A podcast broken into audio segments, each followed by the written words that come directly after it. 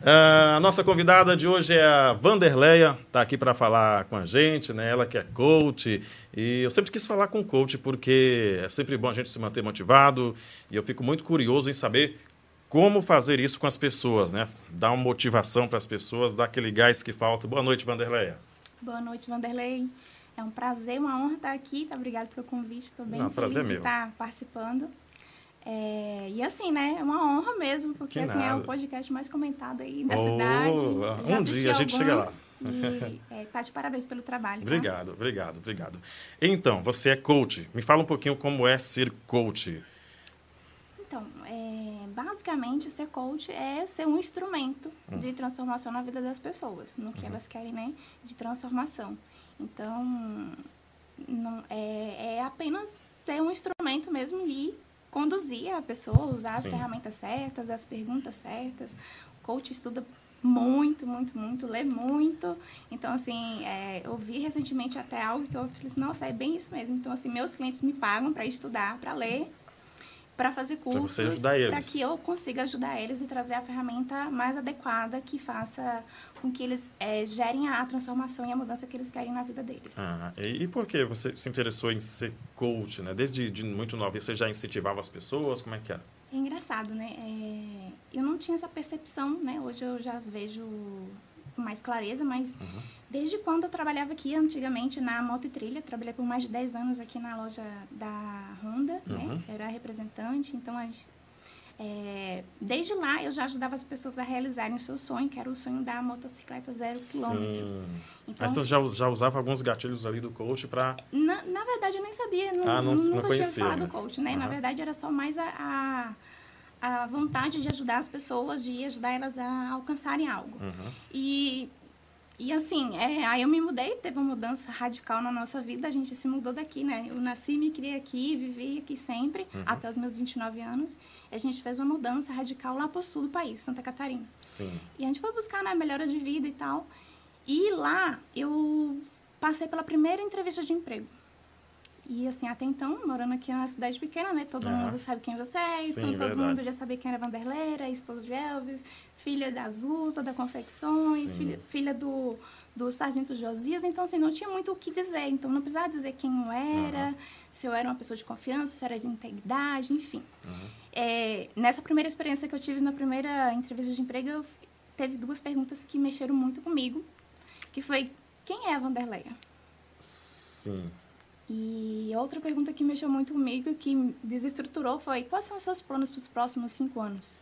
Caramba! E eu, por dentro, eu falei: eu Mas não sei ninguém o que eu quero fazer responder amanhã. isso, Tipo né? assim, né? Porque ah. é, eu vivi numa cidade pequena, onde a gente não tinha esse estímulo claro. de pensar uhum. no futuro, não tinha essa perspectiva de crescimento e de metas, projetos. Então, eu fiquei sem saber como responder isso. Uhum. E eu sentia que eu tinha um potencial, mas eu não sabia também expressar esse potencial que eu tinha pra, nessa entrevista. Mas foi uma entrevista bem bacana, ok. É, Passou-se alguns meses, é, eu recebi um e-mail é, dessa mesma, desse mesmo local onde eu fiz a primeira entrevista, uhum. me oferecendo uma sessão gratuita para um programa para você ser aceita em entrevista de emprego. E era o que eu estava buscando ainda, né? Entendi. E aí, através disso, eu participei de, uma, de um processo pro bono de coaching é, na época eu não sabia bem o que, que era, uhum. né? Tinha até me inscrito e foi engraçado porque é, um dia antes de eu receber o e-mail dessa, desse local onde eu tinha feito a entrevista de emprego, é, um dia, uns dois dias antes, um ou dois, eu tinha participado de um webinário é, do Bruno Giuliani falando sobre coach, dizendo que eu já era coach e não sabia. E eu fiquei assim, será? As pessoas, as pessoas te procuram para pedir um conselho, você geralmente ajuda essas pessoas, as pessoas confiam em você, enfim, outras coisas que eu não lembro agora. Mas eu fiquei com aquilo, eu falei, hum. aí ele pediu um exercício, né, de a gente enviar algum, uma mensagem para alguns amigos mais próximos, e eu fiz isso. É, foi até em 2016, lá acho que por julho, mas julho e agosto, eu estava aqui de férias na cidade. Uhum. E aí é, tive a minha primeira cobaia. E, e, de que se tratava no momento? É, na verdade, eram o que ele chamou foi perguntas poderosas. E aí uhum. eu fiquei com aquele negócio, né? Ah, sim. vamos testar isso aqui. Uma amiga topou. E eu comecei a fazer essas perguntas para ela. E eu lembro, eu não lembro exatamente como que foi a conversa, já tem um tempo já, bastante tempo. Mas eu lembro que ela me agradeceu bastante, ela até se emocionou e eu por dentro tava, meu Deus. Oh.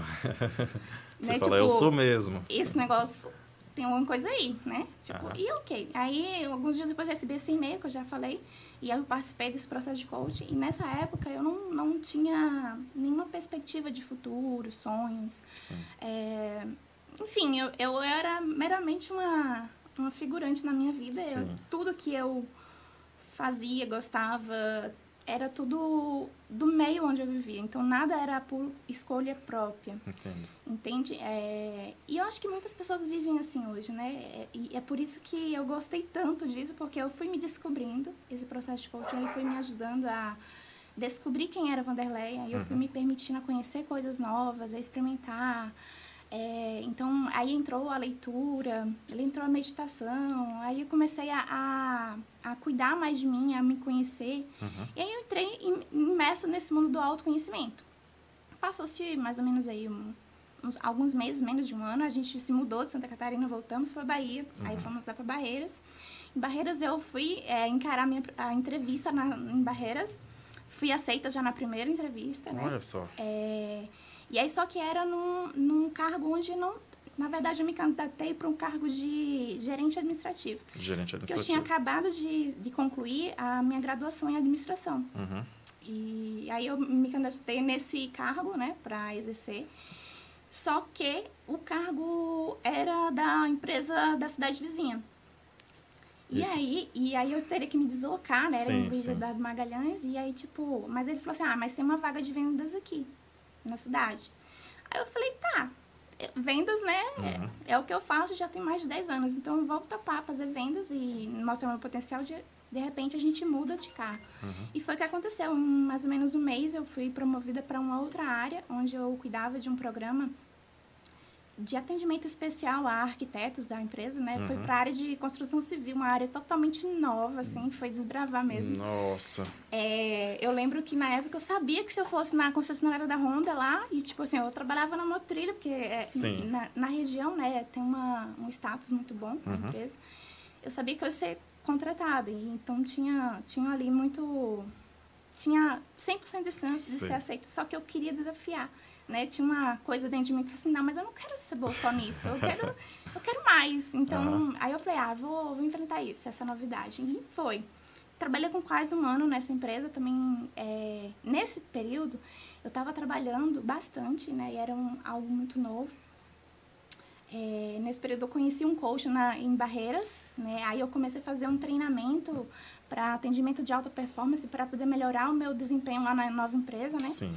É, e passou-se um tempo, eu saí da empresa, né? Fui sair para abrir um negócio com meu marido lá de energia solar na cidade, Sim, enfim. Uhum. Investi meu FGTS todo num curso de energia solar para aprender. Uhum. E, aí, e, e, nesse meio tempo eu também tinha começado um MBA em liderança e coaching na gestão de pessoas. Eu só escolhi esse curso por conta do nome coaching. Coach. E aí falei, vou fazer isso, porque na época, eu lembro que eu já tinha chegado a pesquisar é, e era muito caro as formações de coach, né? E como eu estava desempregada, a gente estava passando uma situação financeira um pouco precária. Então, tem uma faculdade, um estudo para ser coach? Tem. Hoje já? Tem, tem. Sempre teve, né? Já? Já tinha antes? Então, assim, o, o que tem hoje em dia... Que é uma novidade ainda, né? Querendo é ou não... formações, né? Uhum. São formações. Então, a minha primeira formação foi de quatro dias é, presenciais, lá em Barreiras mesmo, uhum. porque por conta do contato, né, o network. Uhum. O network que eu fiz na, na empresa para fazer um curso de atendimento de alta performance, para melhorar o meu desempenho na empresa que eu tinha começado, uhum. de construção civil, um, mais ou menos um ano depois eles trouxeram uma formação em coach para a cidade. E como eu era aluna, fui convidada para participar. Uhum. E aí eu convidei meu marido também para ir comigo, né, o Elvis. Sim. Quem não sabe, eu sou esposa do Elvis Mendes e, uhum. e eu chamei ele para vir comigo. E então a gente fez a primeira formação em coach, eu e ele, em setembro de 2018. Setembro não, outubro. Uhum. Vai fazer três anos agora, no próximo mês. E, e tava com preço bem acessível, tipo assim, 50% do que eu já tinha pesquisado, que era louca para fazer. Só que, tipo, e também tinha outra coisa. É, é uma profissão muito diferente do tradicional. É, é, é muito muito diferente mesmo sim, em sim, todos sim. os sentidos. E eu, por conta de eu viver, vindo uma cultura, né, de uma cidade interior, numa cidade onde a gente não tem muito acesso a essas inovações assim tão grandes, né? Veio as minhas Verdade. crenças de que isso não é para mim. Isso é muito para mim. Acontece, né? Então eu tinha essa crença de, de que aquilo não era uma profissão para mim. Tipo assim, eu acho que não. Acho que aqui no, no, no raio aqui você é um, a única. Eu, eu tenho outras pessoas na área. Eu já, eu já ouvi falar de algumas pessoas na, em Bojos da Lapa. Lapa? Uma, né? Até uhum. agora. É, mas é, é, algo novo, assim. Não é tão novo se a gente olhar globalmente. Nos uhum. Estados Unidos, é, o coaching já né, domina o mercado há muito tempo. Sim, sim. No Brasil, isso já acontece desde os anos 90. Então, assim, é, é algo novo, mas nem tão novo é, assim. É, não é algo que, que tenha muita evidência, eu acredito. Né? Uma coisa mais digamos, mais restrita, mais íntima ali da empresa, né? Porque acontece muito nas empresas, acredito, essa questão da palestra. Você já, já faz palestra também? Ainda não. Não? Estamos começando. Uhum. Mas você faz uma, uma mentoria? É, o meu trabalho, eu, eu, atualmente eu trabalho muito individualmente, no um a um. Então, uhum. eu atendo pessoas, né? Eu trabalho mentorando pessoas e também uhum. fazendo um processo de coaching, de desenvolvimento pessoal delas. Uhum. É, a palestra ainda não aconteceu por quê? É, a gente já está avançando aqui um pouco, vou voltar um pouquinho atrás. Tá, mas tá, tá. É, eu parei quando um eu fiz a primeira formação, certo? Uhum. E na primeira formação foi incrível, porque eu tive certeza que era aquilo mesmo, sabe? É, ela serviu assim como um divisor de águas, onde eu falei assim, nossa, é isso que eu quero fazer pro resto da minha vida. E, e enfim, foi. Só que aí terminou a formação eu fiquei assim, né? E agora? e agora? Eu me formei em coach e como é que faz isso? Como é que vende isso? Como é que e, eu vou trabalhar, né? exercer essa função, é, né? Eu lembro até que a gente estava em um, uma chácara com amigos e eu falei que eu era coach, né? E a pessoa ficou interessada. E eu, por dentro, meu Deus, e agora? O que, que eu vou fazer? Eu fiquei assim, é, muito, acontece muito isso. A gente conhece a metodologia, aprende as técnicas, aprende ferramentas, mas fica assim meio que se vira agora, sabe? Sim, é com você é, e você mesmo. É tipo assim, ó, ó se a gente parar pra pensar, é, vamos falar que outros profissionais é, autônomos, assim, uhum. né? É, dentistas, médicos, advogados, todos eles aprendem a exercer a profissão. Sim. Só que não é passado como que eles transformam isso no negócio, porque isso é, são profissões que são é, profissões onde você vai se tornar dono do seu próprio verdade, negócio. Verdade. Então eu fiquei nesse patamar aí, onde não saber o que, que eu fazer com esse conhecimento que eu adquiri, com essas ferramentas incríveis que eu aprendi, com todo esse nível de conhecimento que eu tinha adquirido, né? Então, é, fiquei lendo e relendo as apostilas do curso, buscando mais informação na internet, enfim, né? Porque isso já é, desde quando eu mudei para Santa Catarina, virou meio que uma, uma, um hábito na minha vida buscar informação, Sim. a leitura, para você ter uma noção. É, eu li o meu primeiro livro na vida. Eu era uma pessoa que eu não lia nada. Meus livros eram serviam de enfeite na, na partilheira para pegar poeira, sabe? E o, o pessoal primeiro... fez muito é, nessa pandemia só para fazer cenário, né? Tudo em home office, o pessoal começou a comprar livros só para não, e existe até caixinhas, caixas, eu estava vendo isso. A caixa... Caixas que, que são caixas, não são livros. Sim, uh -huh. Mas por fora parece ser livro, parece né? Tipo livro. assim, eu fico... Só para decoração. Só para decoração. Uhum. Então eu era uma dessas pessoas que usava os livros como decoração na casa. Né? Não tinha muitos também, era bem uhum. pouco. Mas eu admirava as pessoas que liam, sabe? Eu ficava assim, nossa, um dia eu queria ser assim. Mas sabe aquela falta de perspectiva? Sim, tipo sim. assim, achar que aquilo era muito para mim? Uhum. Então eu sequer me esforçava ou buscava nada nesse segmento. Uhum. É, mas nesse processo de desenvolvimento que eu passei lá, com, com essa oportunidade que eu tive, é, eu falei assim, quer saber, eu vou, eu vou tentar. Se alguém conseguir um dia, eu vou conseguir também. Uhum. E aí começou os primeiros desafios, né? Abri o livro, ia ler a primeira página, sono. Meu Deus. Aí eu não avançava, né? Não passava da segunda página. E já tinha celular nessa época, já tinha rede já, social. Já tinha. YouTube, e o difícil é isso, né? você Naquela desligar época da... era muito YouTube, era assim, Sim. você encontrava muita coisa no YouTube. Uhum. Então, eu, eu sofri muitos esses desafios para conseguir é, ler um livro porque eu dava sono. Aí, quando eu insistia, não, vou ler, vou ler. Aí, começava a ler, me perdia, tinha que voltar a ler tudo de novo. Eita. E aí, voltava e voltava a sair do lugar. Falei, não é possível. Como é que essas pessoas conseguem ler? Falei, não, vou pesquisar no YouTube. Vou pesquisar, não sei como eu pesquisei, mas eu pesquisei uhum. lá e me veio o quê? músicas instrumentais, músicas clássicas, aumentava a concentração. Eu falei, vou prestar. No momento da leitura? Sim. Olha, não sabia. Olhei, aprendi algo novo hoje. Poxa. Então, assim, é, aí eu fui testando. Aí nessa época, como eu estava passando por esse, esse, momento de desenvolvimento e descoberta de quem que era a Vanderleia de fato, uhum. É, eu estava muito aberta a experimentar as coisas e ver o que, que ia dar. Uhum. Então, eu experimentei os, o, as músicas clássicas, aí me apaixonei, né, por essas músicas clássicas. Uhum. É tanto que depois até eu comecei a tocar, aprender a tocar violino por Olha conta dessa... que legal. Gostei tanto e, e assim, nossa, ficava apaixonada por, por esse tipo de música. Enfim, consegui ler meu primeiro livro um mês depois. É, Qual foi o livro? Você lembra? até trouxe ele aqui, porque ah, eu falei, sim. nossa, isso é importante mostrar. é, porque foi um marco né, na minha vida. Com 29 anos foi o primeiro livro que eu li. Qual é esse? Mestre de si mesmo. A arte de ser mestre de ah. si mesmo para ser líder de para pessoas. Ser de pessoas. E nessa época eu nem imaginava que um dia ia ser né, uma pessoa que ia liderar outras pessoas através do, do Esse que... livro te ajudou? Sim, muito. Foi o primeiro livro que eu li e foi, assim, um marco, né, na, na minha vida. Uhum. É, algum tempo depois eu, eu continuei... É, se transformou um hábito, né, uma paixão hoje na minha vida. Hoje eu sou uma pessoa que está sempre com livros, estou sempre lendo, estou sempre compartilhando tudo que eu leio. E até que depois de, já tá sendo de ter feito a formação em coach a primeira vez, aí a gente estava em Barreiras. Uhum. A gente se mudou de novo. A gente fomos para Goiás, né, para Lusiânia, e aí eu comprei um, um evento, a participação de um evento de coaches, que é um encontro que acontece todo ano lá em São Paulo, só para coaches. Uhum. Então fui participar desse evento, né, para sentir, aprofundar mais dentro disso. Eu levei Elvis também comigo, uhum. para ele entender um pouco desse mundo, né, porque aí ficaria, ficaria mais fácil também para ele entender. É, e lá a gente aproveitei uma oportunidade que surgiu de fazer uma segunda formação em coach com o Jerônimo Tenho, que é o dono da IG, do IGT, que é uma das cinco melhores é, escolas de coaching do país. E aí é, abraçamos essa oportunidade, meu marido me patrocinou, né? Digamos assim, me botou contra a parede mesmo, uhum. falou assim, e você acha que esse negócio aí é bom? Você acha que esse negócio vai dar certo para você? Eu falei, amor, e eu tava assim, meio sem jeito, já, já tinha feito um curso, já tinha uhum. feito outro. E Até eu... o momento você não tinha é, feito nada. Não, né? eu tava só no. Tipo assim, eu tava querendo muito fazer, mas eu não sabia como. Uhum. E o Jerônimo Temili mostrou. Com, ele tinha é, um curso, inclusive, que eu queria muito fazer.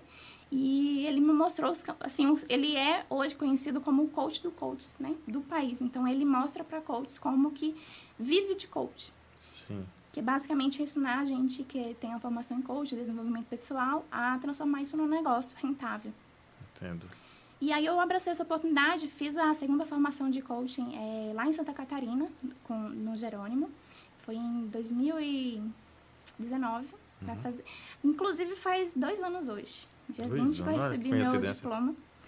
É, e aí eu fiz também um ano de mentoria com o Jerônimo, então assim, foi algo mais, mais aprofundado, mais, sabe? Sim, sim. Passo a passo. E, e, a partir de agosto, assim, assim que eu fiz o evento lá em São Paulo, no outro mês eu já comecei a atender os meus primeiros clientes pro bônus, que são os clientes que a gente atende de forma gratuita, assim sim. como eu fui atendida lá um tempo uhum. atrás, né? Para ganhar experiência, para né, é, pegar a confiança e tal. É, e aí, de lá para cá, é que eu comecei a atender. Como, como é que é o primeiro contato com, com os clientes? Assim, é, tem, como coach, a gente tem alguns princípios básicos, né? Não é qualquer pessoa se torna um coach. Uhum. A gente aprende a metodologia, né? O coaching basicamente é uma metodologia que ajuda pessoas a atingirem objetivos que elas sozinhas não estão alcançando. E tem alguns princípios por trás. É, um dos principais princípios é a empatia e, também o não julgamento. Uhum. Então, quando eu estou um primeiro contato com o cliente, a gente está aqui, é totalmente integre, sem julgamento nenhum. Sim. E tem, tem que ter uma empatia muito forte. Então, assim, é, graças a Deus eu sou uma pessoa que tem essa, esses dois princípios muito naturais, assim. Uhum. Não foi muito difícil para para adquirir, né? uhum. né? Já era muito natural meu. Então, assim, o primeiro atendimento é muito de fazer perguntas e ouvir. Então, eu te ouço aqui 100% com atenção plena. Uhum. E no que você está falando aqui, é, a, quando a gente tem a metodologia certa, né? Porque tem algumas formações que formam a gente para decorar várias perguntas. E aí tem não sei quantas mil perguntas que a gente tem que ficar estudando até que fica tudo decorado. Sei, sei. E aí, tipo, nessa segunda formação foi onde eu aprendi na, pra, na prática mesmo, porque, inclusive, a gente passou uma semana em imersão total. A gente começava de manhã às nove e terminava até às nove da noite. E teve uma, teve uma experiência que a gente passou lá que eu fui uma, uma pessoa cega. É. Tinha um, uma brincadeira que é justamente para a gente desenvolver algumas habilidades. Aham. Então, tinham três pessoas, né? Eram três colegas. Um não podia falar, a outra pessoa estava com os olhos vedados Aham. e a outra pessoa não estava... Ai, gente. Ouvindo? Não estava ouvindo, não, ela ouvia, né? Ela não podia, não podia, uma não podia falar, a outra não podia ver, e a outra podia falar e ver, mas não podia pegar. Ah, sim. Tava no meio, né? Aham. Eram os três, assim. A gente foi almoçar, assim, em três. Um aqui, né, num, num preso, podia falar, o outro não podia ver, e o Aham. outro... Tá. Sim. E eu fui uma das pessoas que não podia ver. Caramba, e aí? E, então foi, foi incrível, incrível. Porque assim, a princípio eu tava lá, não, fulana gosta disso, disso, disso. E eu não tava vendo nada. Mas eu sabia. A vontade da gente falar e de tal, né? Aham. É, mostrar que a gente sabe e que, né? Sim, Enfim, sim. a gente vai aprendendo, foi aprendendo na prática mesmo, no sentido de ouvir a, no máximo, a atenção plena. Então eu tive que desenvolver muita atenção de ouvir nos mínimos detalhes e prestar mais atenção ainda. Eu lembro que na época eu lembrei do nosso amigo Netinho, né? Sim, que é um sim. amigo nosso, aí eu falei, Ah. nossa, e eu ficava assim, me esperando o Netinho, e ficava imaginando como é que o Netinho faria aqui. Enfim, eu sei que teve um momento no- ao final do exercício que eles estavam descrevendo a imagem. Ah, tem uma mulher, tá assim, assim, assado, não sei o que, assim, pé, pé, pé, pé. E a gente tinha que todo mundo é, falar qual é a nossa perspectiva. E a perspectiva que eu tive foi uma perspectiva muito profunda, assim, em relação... E eu não estava nem vendo, eu só ouvi. Sim. Então, assim, uma das habilidades que a gente tem quando a gente está no primeiro contato e sempre é a habilidade de escuta ativa, que é ouvir você 100%. A maioria das pessoas, é, numa conversa, eu vou dar um exemplo bem simples aqui. Quando você conhece alguém novo, é, muitas vezes você já esquece o nome da pessoa, a pessoa acabou de falar o nome e você é já verdade. esqueceu. Porque você já estava ali pensando no que você ia falar depois. Verdade. Você não estava 100% presente, você estava ali pensando na próxima coisa que você ia falar. E é exatamente esse o ponto. A maioria das pessoas, elas não escutam 100%. Elas já estão aqui falando, mas já estão pensando no que eu vou falar depois. Isso é verdade. Então, não é uma, uma escuta, é uma...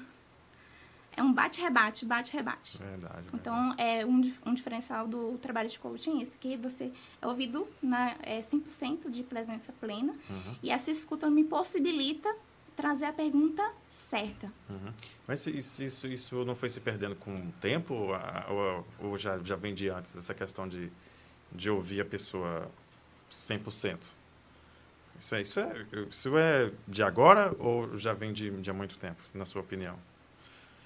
É, você fala como um princípio do, do coaching? Não, a questão de ouvir, a, a dar atenção total à pessoa, ouvir 100%.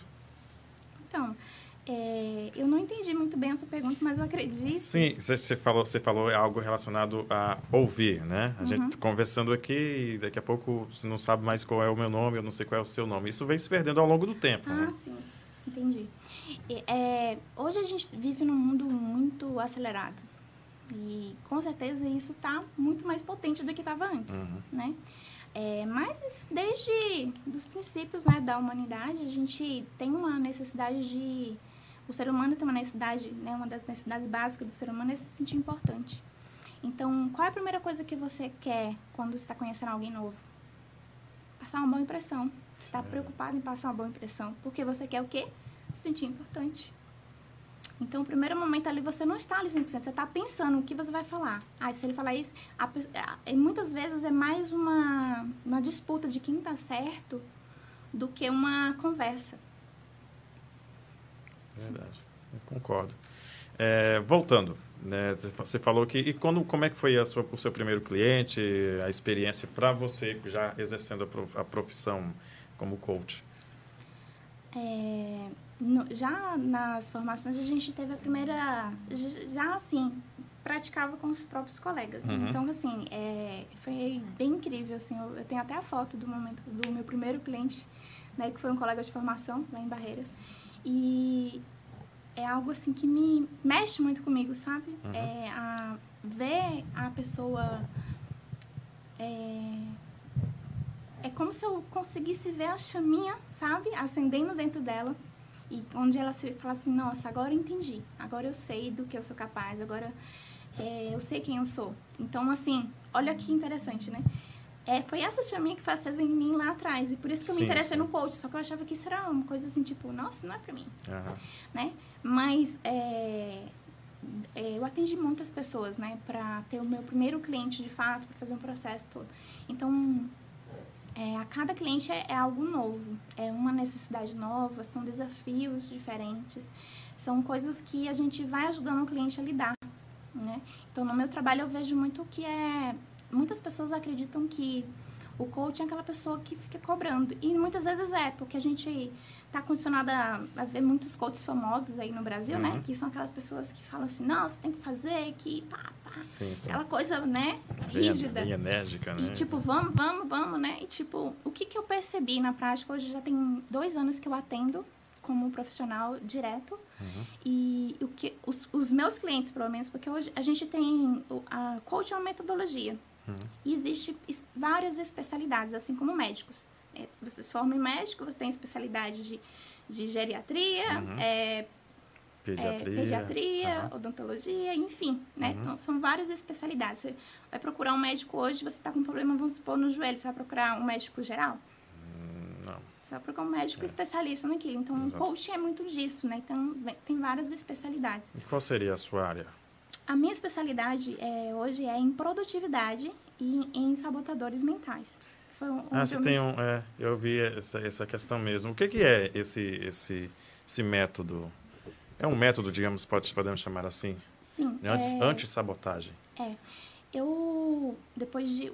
No início do ano passado, eu criei o meu método, que é o Produtividade Anti-Sabotagem né, que foi um método baseado justamente nisso que eu estava falando. As pessoas que chegaram a mim uhum. era, tinham dores muito parecidas e dificuldades muito parecidas.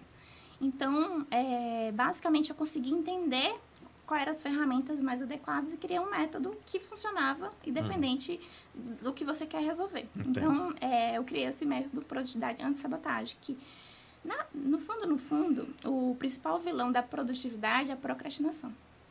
Isso é o que todo mundo sabe, todo mundo vê. Uhum. Só que por trás, a, a, procrastinação é como se fosse a pontinha do iceberg. Sim. Por trás da procrastinação existe a sabotagem. Por trás da sabotagem existem as crenças. E debaixo disso tudo tem nosso instinto de sobrevivência.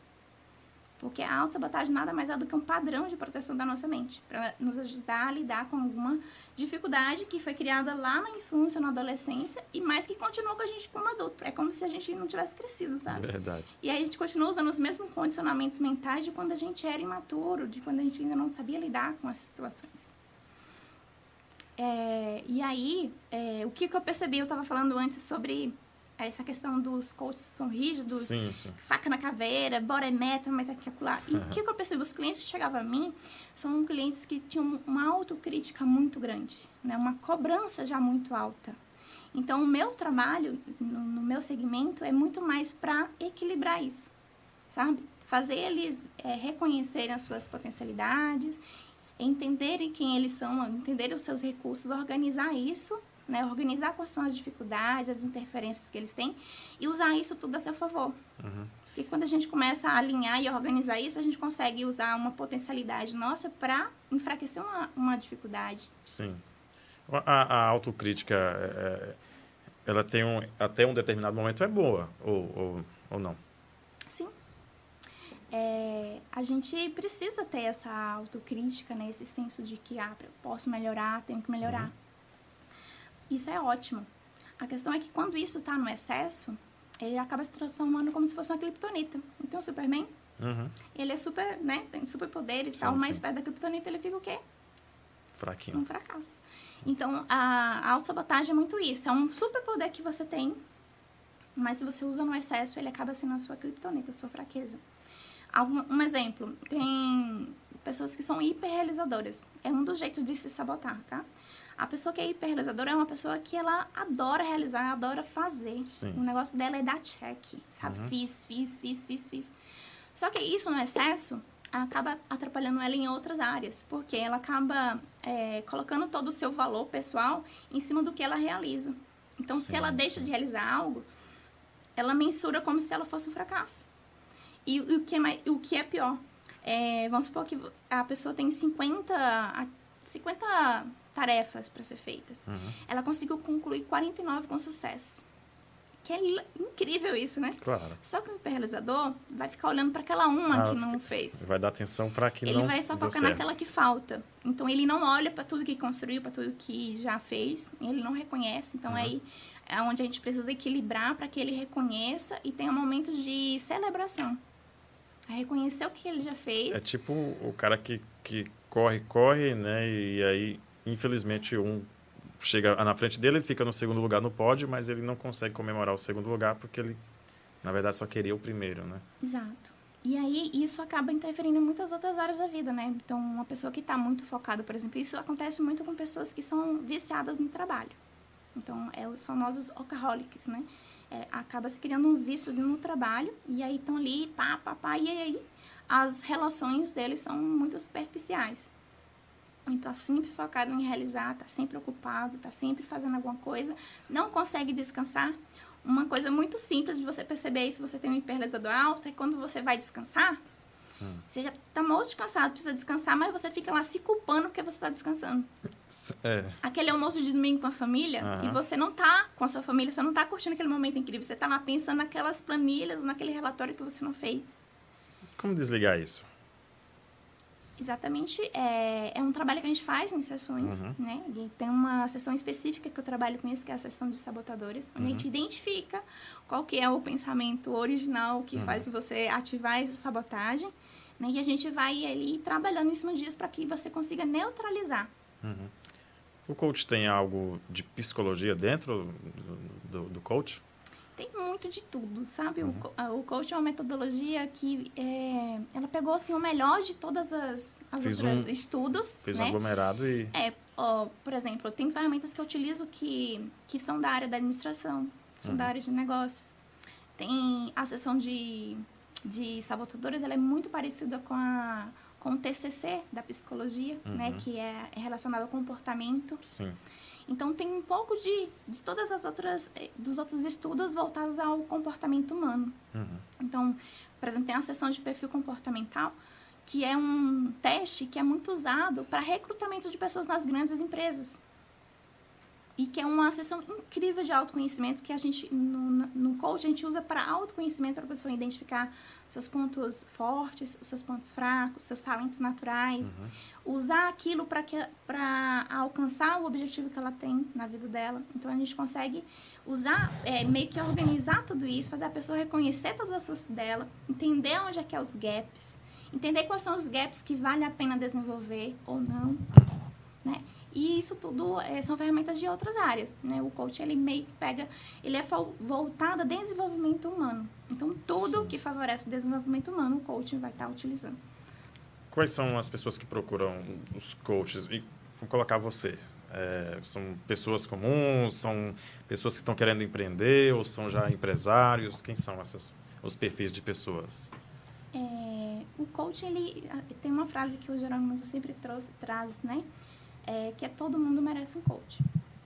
Né? Isso, e eu acredito fielmente nisso, todo mundo merece um coach, porque para te ajudar a encontrar o melhor de você mesmo, para que você consiga é, ser a sua potencialidade máxima e viver de verdade essa vida maravilhosa né, que todos nós ganhamos. É, mas aí depende de cada especialidade e do meio onde você está inserido. Eu, particularmente, as pessoas que mais me procuram são empreendedores. Uhum. É, há um tempo, há uns anos atrás, eram empreendedoras, né? Eu, eu nichei muito para empreendedoras. Uhum. É, nesse, esse ano já está um pouco, já estou atendendo alguns homens, então assim está bem misturado. Então, uhum. homens e mulheres empreendedores que queiram sair da zona de conforto, queiram atingir um objetivo. Então, são essas pessoas que procuram um coach, pessoas que estão insatisfeitas onde elas estão, sabem que podem ser melhores, sabem do seu potencial, mas não estão conseguindo sozinhas. Então, essas pessoas me procuram para que eu consiga auxiliar elas, né, em parceria, porque o trabalho do coach não sou eu que muda a vida da pessoa, não. É assim, claro. É um trabalho em parceria, então é 50%, 50%.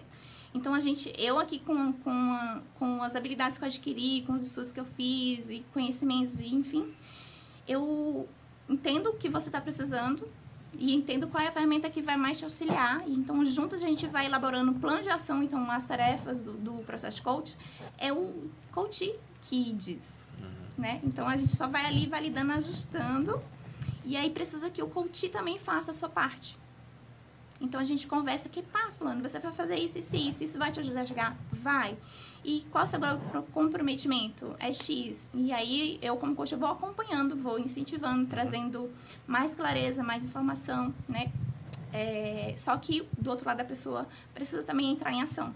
Então o coach ele não é para todo mundo. Sim. Tá? Não é todo mundo que consegue passar por um processo de coach. É isso que eu ia perguntar, se todo mundo está é, é, aberto a receber a ajuda de um coach. Tem gente que não vai entender, né? Ou, ou até entendem, só que na hora de botar em prática continua naquela mesma zona de conforto. É. Muitas pessoas é, é, acontece muito isso, né? Das pessoas ter tentado várias coisas e aí ficam naquele campo de frustração, no ciclo uhum. da frustração, né? Tipo, ah, eu nasci assim, Pessoas jovens assim. até se pensam, pensam assim. Exatamente. E aí, é, existem dois pontos aí ou não está doendo o suficiente para fazer ela querer mudar de verdade, uhum. né? Ou ela não sabe ainda como fazer isso. E aí é, é onde entra o coach que ajuda ela a identificar os, o, quais são as ferramentas que ela mesma já tem, quais são os pontos fortes que ela mesma tem que ela pode utilizar isso Entendi. a seu favor. Hoje eu li algo relacionado a isso, né, que é que eu não vou lembrar direitinho aqui o texto, mas é algo sobre a, o milho, né, que tem que passar pelo, pelo fogo para virar pipoca, né? E a gente tem que experimentar o fogo também para para virar algo de bom, para tentar tirar do, do, do, do, fogo e ressurgir de uma, de uma melhor maneira possível para enfrentar a vida. É, você tem um livro, você, você mesma que, que escreveu. Então, é, em 2019 eu recebi um convite para participar de um projeto, uhum. né, para ser coautora de um livro onde mais 29 outros profissionais estariam participando, que é este livro aqui, né, Milagres do Sucesso. Milagres do Sucesso. É, e esse livro ele contempla aqui 29 Deixa profissionais, mostrar, mostrar né, pessoal, é, tá, especialistas em sucesso, Isso, em áreas diferentes. E aí eu escrevi o capítulo 16, que fala sobre hábitos das pessoas de sucesso. Boa. Um manual prático para conquistar o sucesso sem depender de um milagre. Exatamente. Que bacana. Milagre do sucesso. Você é o capítulo 14. 16. A 16. 16. E onde é que encontra, se o pessoal se interessar para comprar? Esses... Então, esse livro, ele ainda não foi feito o lançamento oficial por conta da pandemia. Ah, né? entendi. E aí, a... só que os... cada escritor recebeu um número X de exemplares para que a gente pudesse fazer a pré-venda. Então, eu tenho algumas ainda, poucas unidades disponíveis, né? Que vão ser os únicos, assim, autografados. Uhum. Então, quem tiver interesse lá no meu, no meu Instagram, né? Tem uhum. um link para fazer a compra do livro. Então, é só entrar lá e fazer o e garantir o seu. É, inclusive, a gente vai deixar o Instagram dela aqui depois no, no na descrição do vídeo, tá, pessoal? Para você ir lá e conhecer o trabalho dela. É, acredito eu que aqui vai ter muita frase motivacional, né? O que, que vai, o pessoal vai achar mais no livro? Então, cada capítulo foi escrito por um profissional em uma área diferente. Uhum. E cada profissional, ele traz a sua experiência, a sua expertise, o seu conhecimento ali, condensado uhum. em poucas páginas, e traz uma ferramenta. Entendi. Então, eu gosto de dizer que esse livro é como se fosse um mini processo de coaching, porque cada capítulo vai ter uma ferramenta, vai ser algo prático para você já botar em prática a informação que está sendo passada ali. Então, se você não tem condições de passar por um processo de coach, talvez, uhum. um livro como esse é, pode abrir as portas, pode te colocar em movimento aí. Sim, você falou é, em termos de, de é caro um profissional coach para, por exemplo, estou precisando de um coach. É, dá para encaixar no orçamento? Depende, né? É, essa versão de caro barato depende é. muito do que você precisa, do que você é, elegeu como caro barato, uhum. de significado para sua vida. Então, uh, vamos pensar o seguinte: é, hoje, hoje em dia a gente tem profissionais de todos os valores. Verdade. Né? É, o, o, próprio Jerônimo Temer, que é um dos meus principais mentores, ele cobra... Ele estava cobrando a última vez 50 mil por sessão. Caramba! Se eu não me engano, tá, gente? É, mas em torno disso, tem profissionais que cobram um valor grande por uma sessão. E o coaching, ele não é algo que a gente faz apenas uma sessão e resolve a vida. Sim, sim. Porque a mudança efetiva, de fato, ela acontece em um processo, por isso que já chama processo. Uhum. Então, tem todos os pilares. No, no, método que eu desenvolvi, por exemplo, a gente passa pelo primeiro pilar, que é do autoconhecimento. Só depois que você já tiver, é, souber todas as suas qualidades, os seus pontos fracos, as suas forças, né? É, a sua personalidade, quais são as características que você tem positivas, o que, que não é tão legal assim, né? Uhum. Talentos, depois que você conhece, se conhece de fato, entende também quais são os seus padrões de sabotagem. Depois disso é que a gente vai começar a entrar para o planejamento estratégico. A gente vai começar a colocar, é, olhar para o futuro, desenhar uma visão de futuro do que você quer, validar para ver se isso realmente é o que vai fazer você ser feliz, né? Porque muitas pessoas acabam definindo metas, né, grandiosas e alcançam aquelas metas, chegam lá e falam assim: "Ah, mas não é isso que eu queria. não tô feliz". Vou, aí eu coloco uma nova meta super grandiosa de novo, chega lá, conquista e não, não é isso. Aquela sensação de vazio. Então o coach é muito legal também porque ele acaba não só fazendo você atingir metas, mas atingir metas que sejam significativas para a tua vida. Entendo. É que você falou algo interessante que o sucesso muitas vezes é, até por, por, pessoas que já alcançaram, né? A gente vê muitas vezes o pessoal rala, rala, chega lá e depois olha e vê que está tudo não era aquilo, que não era aquilo que as pessoas pensavam. O desejo de, de conquista é, talvez seja o, o, que vai fazer a, a, diferença, né? O, digamos a trajetória até você chegar lá e, e dizer eu conquistei. Então, talvez seja baseado nisso. Exatamente. Então, no processo de coaching, nesse método que eu estava falando, a gente trabalha, passa pelo autoconhecimento, a gente vai para o planejamento estratégico, uhum. a gente vai para a ação. Todo, cada sessão tem um plano de ação, porque você sai com as ações direcionadas, sabendo exatamente o que você precisa fazer, porque aquela pequena coisinha que você vai fazer aquela semana, ela vai é, trazer um resultado a longo prazo.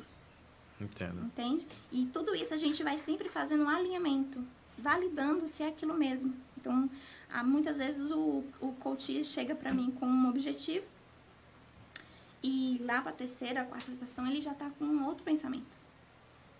Porque ele entendeu que não era aquilo que ele queria, sabe? Então, Sim. muitas vezes a gente tem isso de, de fazer um curso porque a família acha que esse é o melhor curso. Vou seguir essa profissão aqui porque essa profissão dá dinheiro. Né? E muitas vezes a gente esquece Muitas vezes não. Todos nós esquecemos em algum momento de olhar para dentro, entender o que que de fato nós queremos e viemos fazer aqui. Isso acaba sendo muitas vezes um, digamos, o primeiro passo para trilhar o, o, rumo ao, ao, sucesso, decidir realmente o que quer na, Eu diria que começar a caminhar na direção do que quer.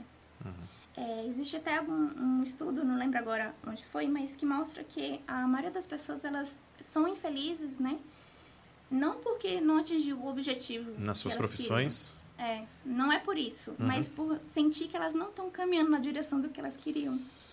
Então a gente percebe que não é a questão de cumprir uma meta, alcançar um objetivo, mas sentir que você não está caminhando na direção dele. Entendi. Você não está fazendo nada para alcançar lá. Muitas vezes vai por necessidade, né? Por é questão... aquela sensação de perdido, sabe? Sei. Assim, ah, não, não sei, tô aqui perdido. Então, uma coisa que eu ouço muito de todos os meus clientes é, tipo, nossa, tô no caminho certo, tô no caminho certo. Então, essa sensação de que tô no caminho certo é um indício, um sinal de que você realmente vai chegar no objetivo e você vai é, não só... É, ficar feliz e contente quando ela atingir, mas uhum. você vai celebrar a jornada. Então, o coach é muito legal também porque a gente vai aprendendo a apreciar a jornada. Então, a gente, eu tenho um foco aqui, o meu foco é enorme, tipo, tá, vamos supor, aí, uns 20 anos à frente, tem um uhum. objetivo muito grande, mas eu sei que esse simples podcast aqui é algo que vai estar tá contribuindo nesse meu objetivo daqui a 20 anos. Então, esse podcast aqui para mim hoje é estou no caminho. Entende? Uhum. Então, quando você tem essa sensação de que eu estou no caminho certo, é um indício de que você realmente encontrou o que você quer. Ou pelo menos você sente o que, que você sim, quer. Sim, sim. Agora, se você está com a sensação de que, ah, não sei se é isso, estou na dúvida, sabe? É aquela sensação de perdido, de vazio, ou que você está indo pelo que os outros dizem, ou que as pessoas à sua volta acham que é melhor, esse é um grande indício que você está totalmente perdido na vida, você está aí é, sendo um, um, um, figurante na sua própria vida. Eu acredito que tem muita gente assim, então. Muita gente mesmo. As pessoas, às vezes, vão mais pela necessidade do que pelo, poxa, eu quero isso, né? Porque é difícil hoje em dia, principalmente quando se fala interior, né? As pessoas ir atrás do que realmente elas desejam para a vida, do que realmente elas almejam do, em termos de sucesso. É, mas isso é muito intrínseco né, na nossa cultura. É, perceba que a gente cresce, né, criança, e é nosso, uhum. a nossa meta é passar, né? Verdade. Fazer o, a conclusão da oitava série na época. Aí você vai para o ensino médio. Aí a sua meta é o quê? Passar de ano. Isso. Aí você passou de ano, aí a sua meta é o quê? Na minha época não tinha nem meta de faculdade, né? Não tinha nem essa possibilidade, porque era algo muito distante. Ah, Hoje é? em dia não, né? Hoje ah. em dia é muito acessível. É, tá bem tudo mais próximo, né? É. Então, assim, é... aí tá. Na minha época, a outra meta depois que formasse ensino médio era o quê? Casar. Arrumar um bom marido, casar e. Né, verdade. Era isso. É verdade. Se então, é, a gente é muito condicionado a. É, a gente basicamente foi. É, a gente é condicionado pelo sistema, né? para viver de um jeito. Uhum. Então, quando a gente começa a olhar para dentro e entender o que que de fato te move, isso faz com que você é, comece a nadar contra a maré. Então, muitas vezes as pessoas não conseguem nadar contra a maré no começo porque é mais difícil. Uhum. Ninguém acredita, acha que tu tá louco, né? É verdade. E então tem muitas essas barreiras do início também de toda pessoa que que começa a fazer diferente do que a manada está fazendo, né? Do que todo o resto está fazendo. Essa questão de, de externas, né? Da questão de, de ouvir opiniões e, e dar atenção para que o, as pessoas estão falando é, atrapalha muito ou de repente pode usar isso como motivação para a pessoa continuar no, no rumo certo? Isso depende muito da mentalidade, né? Da, da mentalidade que a pessoa tem. É eu digo assim por, por experiência própria e por também alguns, alguns clientes, eles têm muito a questão de, de ter um medo do julgamento, do que os outros vão pensar. Isso é verdade. Né? Então, em primeiro lugar é o que os outros vão pensar, o que vão pensar de mim. Então, e aí vem a necessidade básica do ser humano, né? Uma das necessidades básicas, que é a questão de se sentir importante, de se sentir aceito. Então, é, se você não tiver uma mentalidade forte, né, blindada uhum. contra essa necessidade básica ali e uhum. conseguir elevar o seu nível de necessidade, porque tem seis necessidades básicas do ser humano. Entre as primeiras tá, fisiológicas, né? Depois tem a necessidade de se sentir importante, de amor, que é no caso se sentir aceito. Uhum. E aí vai subindo, contribuição, realização pessoal, né? Então, enquanto a gente está nessa parte aqui do se sentir importante, né? Agradar os outros, é, né? É, aceitação social aceitação. É, é, uma parte onde as pessoas mais sofrem. Porque elas colocam a felicidade, de, é, de, é, felicidade delas na mão de outras pessoas, que é coisa que a gente não pode controlar. Então, é, quando a gente começa a elevar o nosso nível e começa a evoluir nosso mindset, uhum. a gente começa a, a se preocupar com coisas diferentes, digamos assim, né? Se preocupar com a opinião dos outros já, já virou fichinha. Uhum. Então é, é, como se você estivesse subindo um degrau. Sim. Né? Vai subindo um degrau. Aquele primeiro degrau que é se importar com o que os outros vão falar, se, se vão me julgar, se vão me criticar ou não, já passa a ser um degrau superado. E aí uhum. você se preocupa com outra coisa. Será que eu estou entregando o meu melhor? Será que eu estou contribuindo com a vida do outro? Ah, será que eu estou fazendo o meu máximo? Será que eu estou realmente é, sendo a minha melhor versão? Uhum. Então, é, e aí, se você compara, tô sendo a minha melhor versão, os outros estão me criticando, você vai falar assim, opa, e daí? Eu tô sendo a minha melhor versão. Sim. Sabe? E os elogios? Os elogios, a, a, a maioria das vezes, também pode atrapalhar a, a, questão do desenvolvimento? Sim, depende muito da mentalidade da pessoa. Uhum. Porque a, nada, os elogios, eles podem tanto inflar o nosso ego, que é, é, é algo que a gente deve ter cuidado, uhum porque o nosso ego ele não é quem a gente somos não é o que somos de verdade né? O nosso ego é só o que a gente acha que é. Sim. então a, os elogios eles tendem a inflar o nosso ego.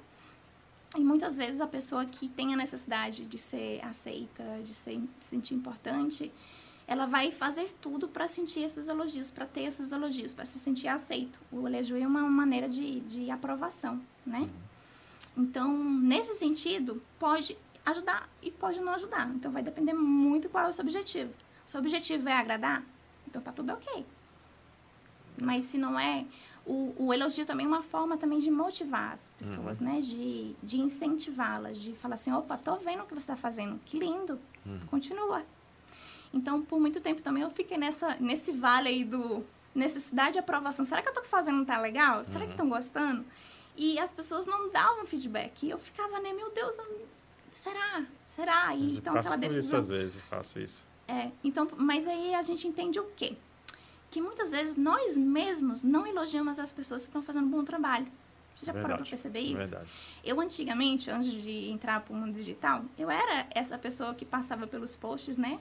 Legais, uhum. que eram incríveis o conteúdo, e eu não dava um like, né? Então, eu já fiz a pessoa lá atrás. Sim. Depois que eu entendi e, e comecei a fazer parte desse mundo, eu, eu, eu, percebi que, tipo assim, não é que as pessoas fazem por mal, uhum. sabe? São só elas, né? É, sim, Agindo uhum. naturalmente. Então, é, aí você começa a perceber que, pá, pra quê? É importante? É, mas se vir, bom. Se não vir, tá bom também. Tá fazendo o seu melhor? E é isso que importa. No caso, não é nem que é com a gente, é com os outros, então. Não tem nada a ver com a gente. A gente está no, no caminho certo. Pessoal, você que está acompanhando esse bate-papo aí, já está curtindo a gente, já deixa aí um like, se inscreva aí no canal. Se você está chegando aí pela primeira vez, se inscreva no canal. Super bate-papo bacana aqui com a Vanderlei, ela que é coaching, tá, é aqui da cidade de Serra do Ramalho e está com esse livro aqui muito bonito, Milagre, Milagres do Sucesso, né? Vale a pena. Eu vou, vou ler ele. É para mim, né? É, eu trouxe pra, pra ti. Obrigado. Tem uma dedicatória especial Olha, que, você. que legal. Obrigado. Obrigado. O primeiro livro que eu vou ler vai ser esse aqui. Incrível. Depois eu é. quero feedback. Eu, sim, sim. Eu já tentei ler alguns livros, mas. Eh, pois é, uma das coisas aí. que a gente trabalha muito no coaching é o seguinte: as pessoas tentam uma mudança, conquistar algo, e elas estão ali tentando. Quando elas procuram um coach, é porque elas querem parar de tentar e de fato conseguir. Então, ah. esse é um ponto chave, assim, sabe? Sim, sim. É, como é que faz, né? Porque, assim, eu acho que para o coach, você consegue estar motivada 24 horas, sempre firme, focada na, no, no, que você quer? Não. Não. E é humanamente impossível, né? Hum, uhum. Porque somos seres humanos que temos várias necessidades. Então, é, temos hormônios uhum. que, que influenciam muito nessa questão da, de estar motivado, de ter energia. Então, a gente precisa lidar com vários fatores que influenciam. Então, tem o nosso mindset, aí tem a questão hormonal, uhum. tem a questão é, da sua alimentação que influencia, o meio onde você está, é, tudo influencia. Então, a gente precisa estar tá sempre é como se estivesse em constante vigilância, sabe? Sim. Então, eu, por exemplo, todo mundo me vê na academia, né? Todos uhum. os, assim, eu estou sempre praticando atividade física, uhum. porque um dia eu fui aquela pessoa que pagava pacote de academia e um mês e desistia. Eu já fui essa pessoa. Então, assim, teve um momento da minha vida que eu falei, chega, não, não posso mais ser assim. Uhum. Eu quero ser diferente. E só que eu, eu tava dependendo da motivação de ter uma companhia para ir para a academia ah, comigo. Entendi. E eu colocava essa desculpa no meu marido. Sim. Então, como ele viajava muito, a gente não ia porque ele estava viajando. E quando ele chegava de viagem, ele estava cansado, a gente não ia também. Não então, ia, ia também. depois, depois e um depois que nunca chegou. E aí eu percebi, né, por conta de todas as leituras que eu estava fazendo, eu fui perceber assim, não, eu tenho que fazer uma mudança, mas essa mudança tem que depender só de mim. Sim.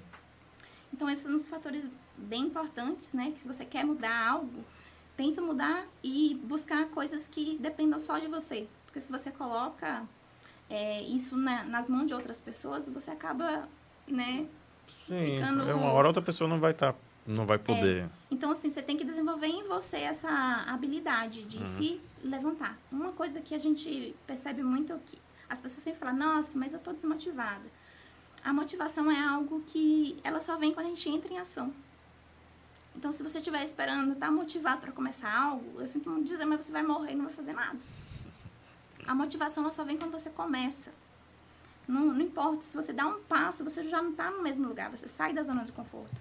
E é esse o ponto, você está fora da sua zona de conforto, uhum. é, você começa a fazer coisas que você se propôs a fazer, começa a ter pequenas vitórias, isso vai liberando dopamina no nosso corpo.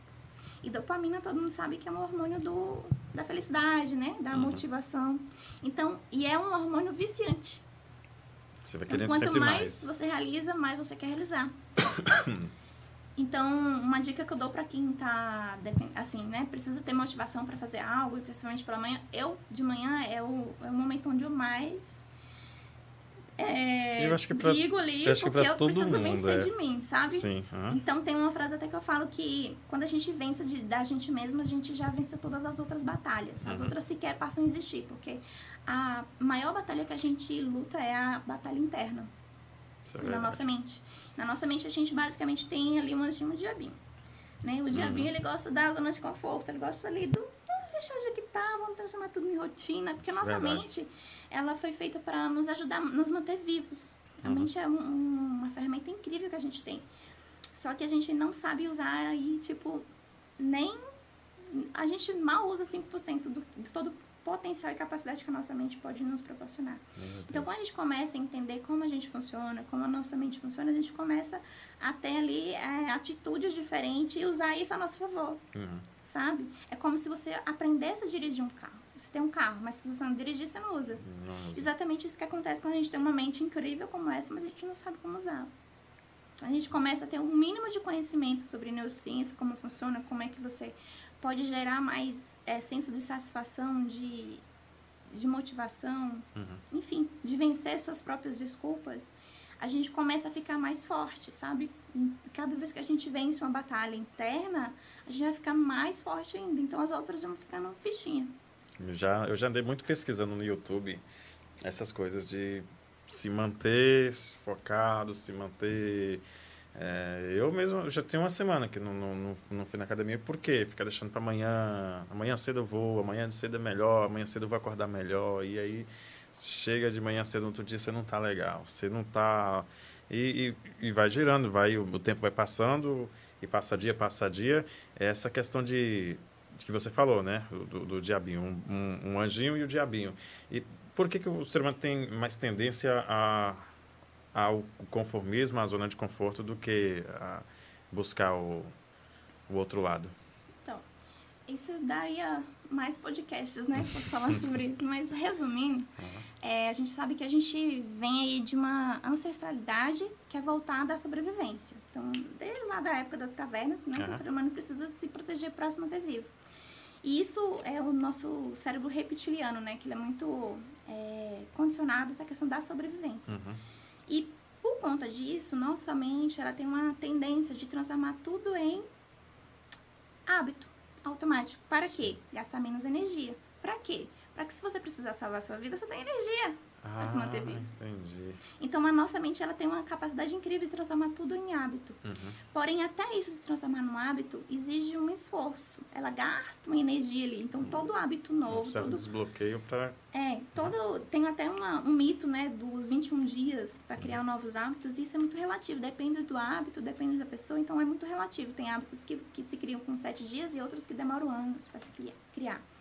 Então, é, basicamente, o que acontece é, no início, toda atitude nova que faz a sua mente sair da zona de conforto, ela vai lutar e vai trazer desculpas e vai trazer pensamentos, é, crenças limitantes, autossabotagem, para fazer você se manter ali na zona de conforto. Né? É aquela coisa, assim, aquela história, né? é, a zona de conforto é gostosinha, é quentinha, né? Sim. Ela é ruim, mas é, né? Tipo é ruim, mas assim, é boa. é. Então, sair daquela zona de conforto ele exige mais esforço, exige mais energia, uma atenção a mais, principalmente no começo. Eu recentemente topei um desafio que minha filha mesmo propôs, né? Eu tô é, voltando a acordar às 5 da manhã. E até então, a parte da manhã é um dos momentos onde eu mais assim preciso lutar contra minha autossabotagem.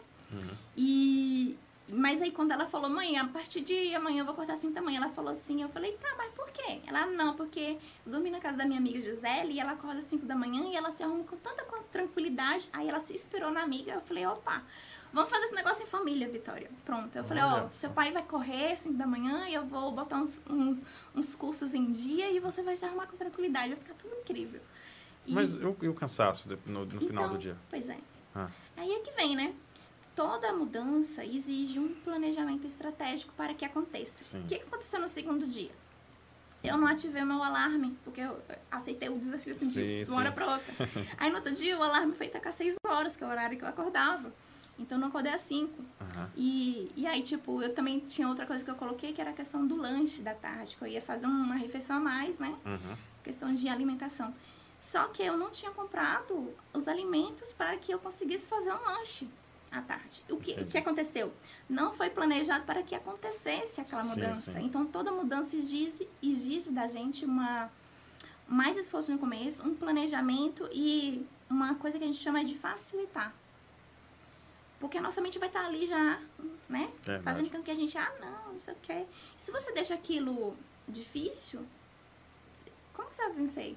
É verdade. Então a gente tem que procurar meios de deixar mais fácil. Então, uma sugestão, às vezes, que muitas clientes minhas trazem, quando elas estão querendo iniciar atividade física, por exemplo, elas falam assim: não, amanhã eu vou acordar às 5. Elas, já quando elas começam com essa conversa, tipo, amanhã eu vou fazer caminhada. Eu falei: ah, legal, show. Uhum.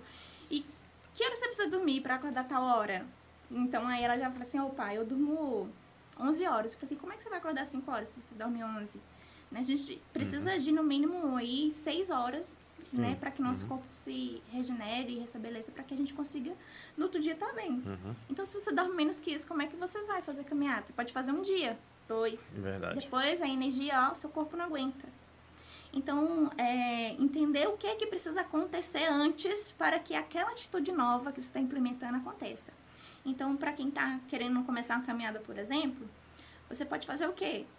É, já ajusta seu horário de dormir na noite anterior. Uhum. Já separa sua roupa de dormir, já deixa assim em frente da sua cama. Na hora que você abrir os olhos, já fala assim: opa, não tem desculpa, é só vestir. Já está tudo pronto. Então, uma coisa que eu uso muito é, para me ajudar é, é o quê? Muitas vezes vem a desculpa, ah, eu tô cansada. Nossa, mas ontem eu trabalhei tanto. E vem um monte de é desculpas. E todas plausíveis, tá? Uhum. Só que nesse momento que a gente tá ali, eu, né, no meu caso, é, pela manhã, eu tenho que lembrar, ok, eu não posso discutir, eu já decidi. Se eu já decidi, eu já pensei nisso, é porque isso é importante, então não tem que ficar discutindo. Se eu falei que eu vou fazer, eu vou lá e faço. Simples assim, não discuta com essa mente, você vai perder, se você começar a discutir com ela. E você começa a pensar em, em opções, né? Se eu ficar aqui, vou descansar mais, vou dormir mais um pouquinho, mas se eu for, vai ser bom para mim. E aí começa a briga interna é, de novo. Isso aí é a auto-sabotagem acontecendo. Se uhum. você tiver ali, quanto mais tempo você passar ali, mais chance de perder você tem. É verdade. Então, uma coisa que a gente, que eu aprendi até com o JJ um tempo atrás e, e realmente funciona é o quê? Tocou alarme, uma coisa importante, não tenha soneca nos seus alarmes. Ah, eu faço isso no meu. Não tem. Eu sempre tem lá mais cinco, né? Mais, mais dez. Pois é, já elimina essa opção. Elimina essa opção. Tocou, levanta, na hora. Já acende a luz, já lava o rosto, toma água, sai do quarto. sai, não fica. Toda vez. e aí, quem é casado vai ficar assim, né? O marido fica querendo que a gente fique mais um pouco. É. Ali é os cúmplices dos nossos sabotadores, né? Nossa. né? Então a gente tem que tomar cuidado nesse sentido, entender ali quais são os nossos pontos fracos, porque a gente consiga ter a atitude mais adequada. Uhum. Então, muitas vezes eu digo não pro meu marido de manhã, ele quer que eu fique lá. Eu falei, não, eu tenho que sair, eu disse que ia sair, então eu já saio da porta. Uhum. Nem discuto, saio. Eu saio e pronto. E aí eu já consigo colocar em prática tudo que eu tinha me proposto. É, tem gente que pior do que eu sou, né? Que tem outros despertadores. Né? Por exemplo, tem um 6 horas, outro 6 e meia, aí 7 horas, né? Que já descarta o primeiro. É. Aí descarta o segundo. E aí no último, talvez. Eu tive uma cliente que ela tinha isso, né? E eu falei pra ela qual era o eu, eu falando com ela qual era a, a, a, informação que ela manda quando ela soneca. Uhum. Basicamente, a gente dorme pra né, uhum. se recarregar e aí vem um novo dia. Um uhum. novo dia o quê? A gente conquistar o que a gente quer, pra viver, fazer o nosso melhor. Quando você vai lá e dá um soneca, inconscientemente, tá, gente? Inconscientemente você tá falando assim, não quero viver. Forte, né? Se você pensar dessa forma, era para ser um motivo de comemorar, né? Estou adiando a minha Sim. vida, estou adiando o meu sucesso, estou adiando tudo que eu quero construir. Isso é verdade. Então, o primeiro passo é tirar esse. Só de tirar, e ela tirou, né? Uhum. Ela tirou o soneca, não tinha mais soneca. Falou assim. E ela tinha um negócio que era depois, tinha um outro alarme. Uhum. Ela você vai tirar o soneca. E esse alarme, se você não levantar, fudeu. E é engraçado, e é engraçado porque. É, quando a gente tem uma viagem, alguma coisa que a gente está muito ansioso para fazer, às vezes você, acorda antes do despertador, sim, né? Sim, sim, sim. Inclusive no livro, tem um livro que é muito legal para quem tem dificuldade com rotinas matinais, que é O Milagre da Manhã. O Milagre da Manhã, todo mundo acha que é por conta do, ah, acordar às 5 da manhã. Isso não tem nada a ver com ter sucesso, tá? É, acordar às 5 da manhã é legal, é uhum. legal porque o dia rende mais. Né? E, e, tem pessoas que vão funcionar melhor em outros horários. Sim. Então tem todo um é relativo. Mas a grande questão do milagre da manhã é você ter um motivo por que, que você vai acordar aquela hora. Então, se você não está acordando na hora que você disse que vai acordar, é porque esse motivo não é forte o suficiente. Uhum. Não é como uma viagem, que Verdade. você acorda empolgado. Uhum. Então, quando a gente começa a ter um, um propósito, um porquê, um, um, um, objetivo que faz a gente ficar empolgado, uhum. querer realizar, acordar assim da manhã fica incrível. Verdade, verdade. É como eu falei, às vezes acorda até antes mesmo do despertador tocar. Né? Cria-se aquela expectativa, você é, é, igual criança. Eu, quando era pequeno mesmo, ficava ansioso para chegar logo outro dia, para poder acordar, para ir brincar, para passar o final de semana. E é bem interessante. Pessoal, agradecer você que está com a gente, agradecer também a Vanderlei. Nem, nem mandei alô, tem, tem, uh, manda um, um. Cadê, Isaac? Você está acompanhando aí? Estou sim. Deixa eu agradecer o pessoal que está aqui. O pessoal está aqui, a Raíssa Cristina, tá por aqui, Eduardo Antunes, Rafael Mendes, né? É Eduardo o cunhado. Antunes é o Eduardo aqui? Isso, Eduardo, Eduardo Antunes, então Rafael Mendes, na expectativa já. A Wilma, consultora, também está aqui, boa noite. Charles Caires Xavier, boa noite, galera. Roseli Dourado, Eduardo Druns, é, Rosana Correia de Lima, está por aqui, uhum. dando boa noite também. A Raíssa Cristina está falando que a Vanderleia é maravilhosa. É, plena energia solar é o, é o Itamar, né? Entrevista top, enriquecedora, parabéns. O Netinho da Bahia tá por aqui também. É, parabéns, Vanderlei, entrevista top, sou fã dessa família Mendes. É, é o, Ju... coach Juliana, Juliana Santos. Né? Juliana né? Santos está por aqui também. Sua. É minha colega. Vanderlei é uma mulher iluminada. é, Daniel Dias Dutra. Vanderlei é minha amiga, admiração total à sua profissão. Participei quatro dias de palestra incrível é, de Paulo, Freire, Paulo Vieira é, o conteúdo transforma vidas. Parabéns. Bacana. É, bastante gente aqui, né? Vamos lá. Pessoal, tem muita gente. Nilza Maria, boa noite. Edines Rocha, Marcos Pereira, Sandra Ramalho, oi. Marcos Pereira, parabéns. Luciano Vieira, boa noite. Gilmária, tá por aqui também. Marcos Carvalho, é, parabéns, Vanderleia e Vanderlei. É, é a dupla aí. Gilmária Souza Menezes, Vanderlei é maravilhosa, me ajudou muito. É, Edígena Gama, parabéns. Clériston Lessa, minha pupila, orgulho, pessoa do bem. Aqui na Aero, matamos um leão por treino. é... uma família de leão agora. Tem Empreenda com Estilo aqui, minha coxa maravilhosa. é, Luciano Vieira, Conhecimento é Poder. Wagner Luiz Beraldo, um grande abraço é, Vanderlei, é, muito sucesso para você. O Creston Lessa, mais uma vez. É, Edinalva, boa noite, Deus abençoe a cada um de vocês. Creston Lessa está falando aqui que agora você é um aluno exemplar, viu? a Vera Lúcia está perguntando se você tem um canal. Diz que entrou agora no bate-papo e que está amando, né? Beijo, Vera. Tá assistindo a gente aí. O Daniel Dias Dutra, Dias Dutra falando aqui, gostei dessa. Sou, sou sabotado por mim todos os dias. é isso aí. Isso é você tem canal no, no YouTube? Não. Ainda não. Não? Não. Por Mas enquanto deveria. eu tô focada no Instagram, né? Ah, no Instagram. É, é porque é um processo, gente, né? Sim, é, sim. Não é passo a passo. Pra noite que a gente vira, né, com o canal. Uhum. Então eu estou tá trabalhando nisso, né, inclusive. Uhum. Mas é um processo, né? É um Seu Instagram é muito organizado, eu gostei. Né? Até outras pessoas que eu mostrei, assim, pessoal, nossa, bem organizado, né? Tem o, aqueles arrasta pro lado bem Bem bacana. É, é você mesmo que, que organiza todas as mensagens, tudo, tudo é, é seu conteúdo? No Instagram, né? Uhum. Então, por muito tempo foi só eu. Uhum. De uns dois meses para cá, eu comecei a delegar parte do conteúdo para que eu conseguisse focar mais em atender meus clientes, né? Importante. Sou uma só. Então, uhum. tem muitos papéis. Como empreendedora, a gente tem tá atento à questão do marketing, a criação de conteúdo, tem que estar tá estudando, tem os que, eh, o estudo de caso de cada cliente, então todos os clientes que eu atendo individualmente exige muito tempo antes e depois de cada sessão, então, uhum. né, exige muito tempo e muito esforço. Uhum. E eu comecei a delegar algumas funções, alguma parte do meu conteúdo é, é, é, é em conjunto, eu tenho uma equipe por trás, é, é, uhum. as meninas que me acompanham lá do Paraná, a Fabi e a Márcia, elas me auxiliam né, nessa criação de conteúdo hoje em dia também. Bacana. Como é que é o Instagram para o pessoal acompanhar? É vanderleoliveira.oficial. Vanderleia Oliveira ponto, ponto oficial. oficial. Portanto, a gente vai deixar aqui na, na descrição do vídeo né, para você, para que você possa uh, acompanhar. O, o, como é que o pessoal faz para entrar em contato com você? É pelo Instagram mesmo ou tem outra forma? Então, no meu Instagram já tem lá o, o, o WhatsApp, tem uhum. o meu uhum. direct. Ah, né? Ah, tem todos os contatos tem lá? todos os meus contatos. No meu principal canal de, de para entrar em contato comigo é pelo Instagram mesmo. Instagram. Lá já tem o WhatsApp. Então, se você tem interesse em conhecer um pouco mais sobre o meu trabalho, Sim. inclusive, no próximo mês de outubro vai abrir duas vagas, né? Que eu vou estar disponibilizando para atendimento individual. E uhum. se você tiver interesse, a gente pode fazer aí uma, uma coach call para entender se o meu trabalho consegue te ajudar, para ver qual dos meus serviços pode atender, para que a gente consiga marcar aí uma sessão. Claro, vai sim, vai ser bem bacana. É, eu acredito que o pessoal fique muito curioso, né? Falei, será que isso vai me ajudar mesmo? Será que isso vai.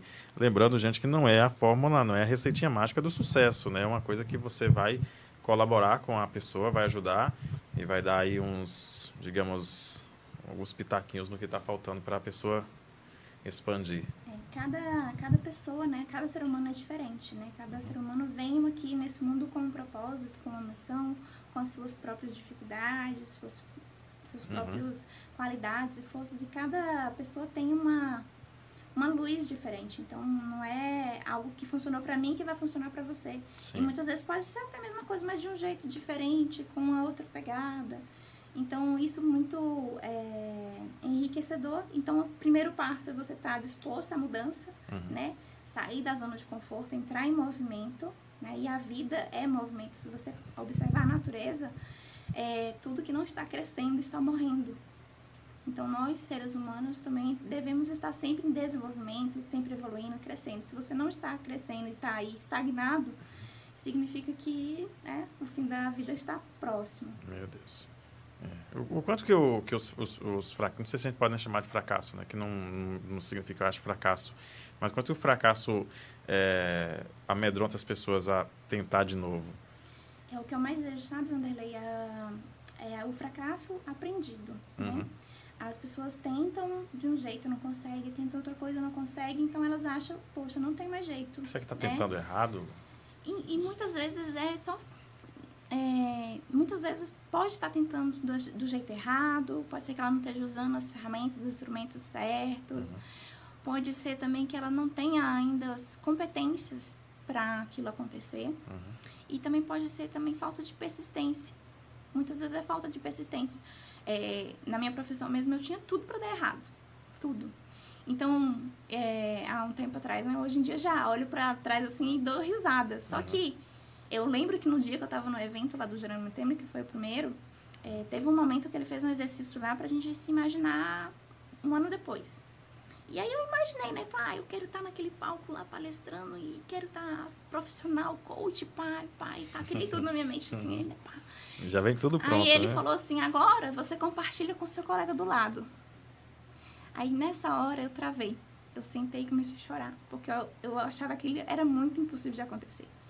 Porque eu, eu assim, para quem me conhece há mais tempo, sabe que eu não sou uma pessoa assim muito extrovertida, de estar falando em público. Uhum. É, enfim, fazer vídeos para mim foi uma, um desafio bem grande, sabe? Então eu, tive que lidar com vários sabotadores e fazer várias é, estratégias. Mas você fez com muita naturalidade, é pra você que já, já fazia de antes. Não, já. Tem, tem em torno de. Eu comecei a fazer stories, pra você ter uma noção, ano passado. Puxa. É, e aí, lives também fazia uma ou outra. Esse ano é que eu fiz mais lives, mas era, algo, era muito difícil para mim fazer. Uhum. E, e foi algo que eu fui quebrando aos poucos. Mas antes disso tudo acontecer, eu achava que era impossível. Então, ou seja, se eu fosse me apegar a isso, a questão de que eu não falava bem, uhum. que a minha voz era meio assim, se eu fosse ouvir todas as coisas que uhum. eu pensava a meu respeito, uhum. eu teria desistido Não era nem os outros que diziam, era você mesmo, era né? eu mesmo. Então, e aí tinha um pouco dos outros, porque as pessoas que me conheciam de perto, quando eu falo, eu nem chegava a falar, eu queria ser palestrante, porque ia dar risada, né? Então, é, é, é, muito disso, sabe? De você entender o que, que você quer. Então, por que, que eu não desisti lá atrás, não sabendo que eu não tinha as competências de, de comunicação adequadas, eu tinha que aprender muito sobre oratória, desenvolver oratória, desenvolver a questão de organização de pensamento, porque para fa falar sobre algo, a gente precisa, primeiro ponto, saber organizar esses pensamentos né, na nossa mente. Uhum. Então eu tive que estudar e desenvolver várias habilidades anteriores para que eu conseguisse fazer uma história de 15 segundos. Nossa. E aí depois aceitar um convite de uma live. Então tinha assim, é, quando eu recebi o convite mesmo, meu Deus, eu falei, eita, e agora? E aí eu sabia que eu tava me sabotando e eu falei, tá, uhum. mas é isso que eu quero. Né, Vandela? Ah, você não falou o que, que é isso? E isso não te aproxima do que você quer? Então, quando você sabe o que você, está, o que você quer e você olha para o que aquilo que está difícil hoje aqui, uhum. você olha para aquilo como tipo, ah, tá, isso é mais um degrau para que eu chegue lá naquele topo onde eu quero chegar. Sim, sim. Então, quando você tem essa visão clara do que você quer, é, fica mais fácil de você não desistir no meio do caminho. Porque a resistência é grande. A, resistência maior é a nossa e tem o nosso meio também que não acredita né, no, na nossa mudança. Tem muita gente que, que, morre de medo de falar em público, de fazer um vídeo, de falar um áudio. É bem é complicado isso. E as pessoas se prendem a isso, né? E nem tentam sequer. É, e aí é o ponto. Eu tô nervosa. Uhum. Agora? Agora, talvez não, ah, mas tá. eu tava nervosa, ah, eu tava sim. com medo. ah. é, e hoje eu recebi um convite do Clériston, inclusive, que eu fiquei, meu Deus, agora, agora não tem mais volta. Aí, só que tenho medo. Todos têm medo. Mas a questão é o que você faz com esse medo? Ele vai te paralisar ou ele vai te mover? Se você tá com medo de algo, uma coisa que eu aprendi foi que toda vez que você tá. E foi um palestrante que estava falando isso, né? Que toda vez que ele sobe no palco, e já é palestrante profissional, né? Uhum. Ele tem aquele frio na barriga. Uhum. E aí ele começou a falar assim, tá, mas o frio na minha barriga só significa que eu me preocupo com o que eu vou falar. Isso é uma forma de amor para as pessoas. Uhum. Então, o fato de você estar tá sentindo medo e estar tá sentindo o frio na barriga só significa que aquilo é muito importante. E que você deve se preparar, é, tá? Exatamente. O medo, ele é bom. Só que ele não pode te paralisar. Ele tem que ser algo para falar assim, opa, presta atenção nesse aqui, isso aqui é importante. Uhum. Então, se você começar a usar é, as interferências a seu favor, é, você acaba avançando. Uma coisa que eu trabalho, tem uma sessão né, de sabotadoras, inclusive, uhum. que é muito voltada na questão do nosso crítico, a neutralizar o nosso crítico interno que todos temos, né? Então, tem um, um exercício, uma parte do exercício que a gente fala de os presentes do sábio, né? Que seria o nosso anjinho na nossa mente. Sim, uhum. Então, é, o sábio, quando a gente está usando o nosso sábio, a gente começa a olhar para todas as dificuldades, um problema, um desafio, olha para ele e, e, começa a enxergar as oportunidades, o aprendizado, é, o que, que ele está trazendo de, de positivo.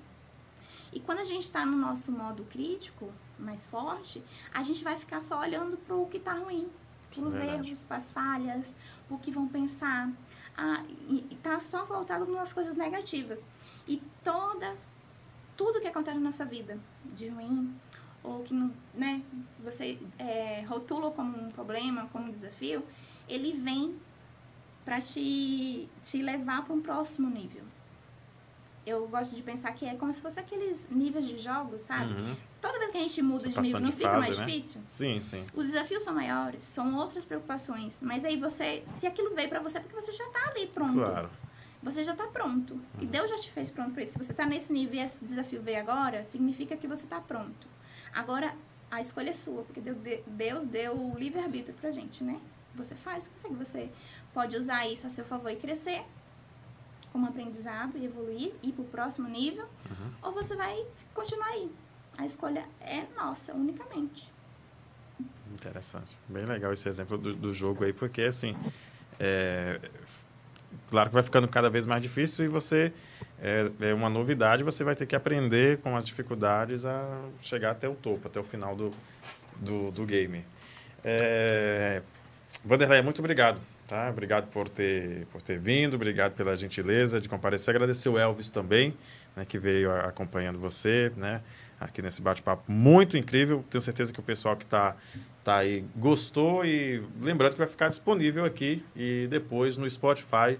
Né, o pessoal que está com dificuldade de, de encontrar a gente aí no Spotify, já vou resolver tudo para a gente poder é, ter esse acesso aí, né? Ainda não é muito muito badalado ainda na região o, uso do Spotify, mas é muita gente que usa e está até cobrando também a questão da gente facilitar. E vou deixar o link aí, eu acho que no, na bio do, do, do Instagram, fica mais fácil para todo mundo acompanhar. Tá bom, minha gente? Olha, você que está acompanhando esse bate-papo, você poderia estar tá acompanhando esse bate-papo com a sua TV. A sua TV comum, você vai usar o o TV Box e vai transformar ela em uma Smart TV, né? Ela vai te dar aí uma infinidade de canais, tem um sistema Android onde você pode instalar outros aplicativos, Netflix, tá? Você pode instalar um monte de aplicativos, inclusive acho que até jogos dá para você instalar no TV Box para você acompanhar aí e transformar sua TV em uma Smart TV que você vai poder acompanhar o Pode Mais aí na sua tela, no seu computador ou no melhor na sua tela, no, no seu monitor ou de repente na sua TV que você tem aí na sua casa, tá bem? Agradecer a Telecom Provider, agradecer a Play Audio Car, que você encontra esse TV Box aqui e muito mais. Agradecer também BR Informática, agradecer os amigos da Casa Betel, o mundo da tecnologia é o lugar onde você vai fazer assistência técnica no seu aparelho celular. Tá? Você que está precisando de assistência técnica na hora, você vai ter isso lá no mundo da tecnologia. Agradecer também à Academia Aerofitness, agradecer também os meus amigos da Quero Propaganda, meu amigo Rick Bala, lá de Bom Jesus da Lapa. Tá bem, minha gente? É, Vanderleia, muito obrigado. É, é, é, engraçado você falar Vanderleia, né? Você vai falar Vanderlei e acaba. Eu acredito que você também, se tivesse a opção, não teria esse nome, ou, ou teria? Então, ah. há um tempo atrás eu não gostava do meu nome Vanderleia. Só que aí eu percebi que tinha poucas Vanderleias. É, essa é vantagem. Eu é, também não aí conheço eu falei assim, pá, é, eu sou uma pessoa diferente, né? Então eu gosto disso, de ser, né? Mais, Mais única. E, é. Então passei a gostar do meu nome. Eu também, é. também penso dessa forma. Tem poucos Vanderlei. Conhece, conhece, você conhece quantos Vanderlei, Isaac? Acho que uns cinco. Ah, mentira. Um bocadinho. Tá não, porque tem pessoas que têm com o sobrenome Vanderlei também, né? Não, não, tá falando o primeiro nome. primeiro nome. Não, Vanderlei mesmo, acho é, só você. São poucos, são poucos mesmo. É. Então, eu quero agradecer, tá, pelo convite, foi incrível. Uhum. Adorei o bate-papo e quero agradecer também as minhas clientes, os meus amigos que estiveram aí acompanhando e que comentaram. É, espero que tenha agregado para a vida de vocês. Muito. Né? E qualquer coisa, sabe me encontrar, tô lá no Instagram. No Instagram, mais uma vez, é, é Vanderleia Oliveira. É com W né? É com V normal. V normal. Vanderleia Oliveira ponto oficial, tá? Boa. Só Muito obrigado. chamar lá que a gente conversa. Sim, com certeza o pessoal vai, vai chamar assim até para. Né, de repente visita lá a página e conheça a, o Instagram, que tem muito conteúdo bacana também lá no, no feed, né? Pra muitas frases motivadoras. Eu tenho certeza que o pessoal vai gostar muito. Visita também a nossa página lá no Instagram, Pode Mais Oficial. Tem também lá o meu Instagram, o Instagram do Isaac, tem Instagram de todo mundo. A gente vai deixar aqui na descrição deste vídeo, tá bom? Vai ficar disponível para você acompanhar, assistir depois. De repente você chegou no final, de repente você acompanhou pelas metades, vai ficar disponível aí para você assistir quando e onde você quiser, tá bom, minha gente? Mais uma vez, obrigado, Vanderleia. Fiquem todos com Deus. Lembrando que aqui o entrevistador até pode, mas o convidado e vocês podem muito mais. Muito obrigado e boa noite.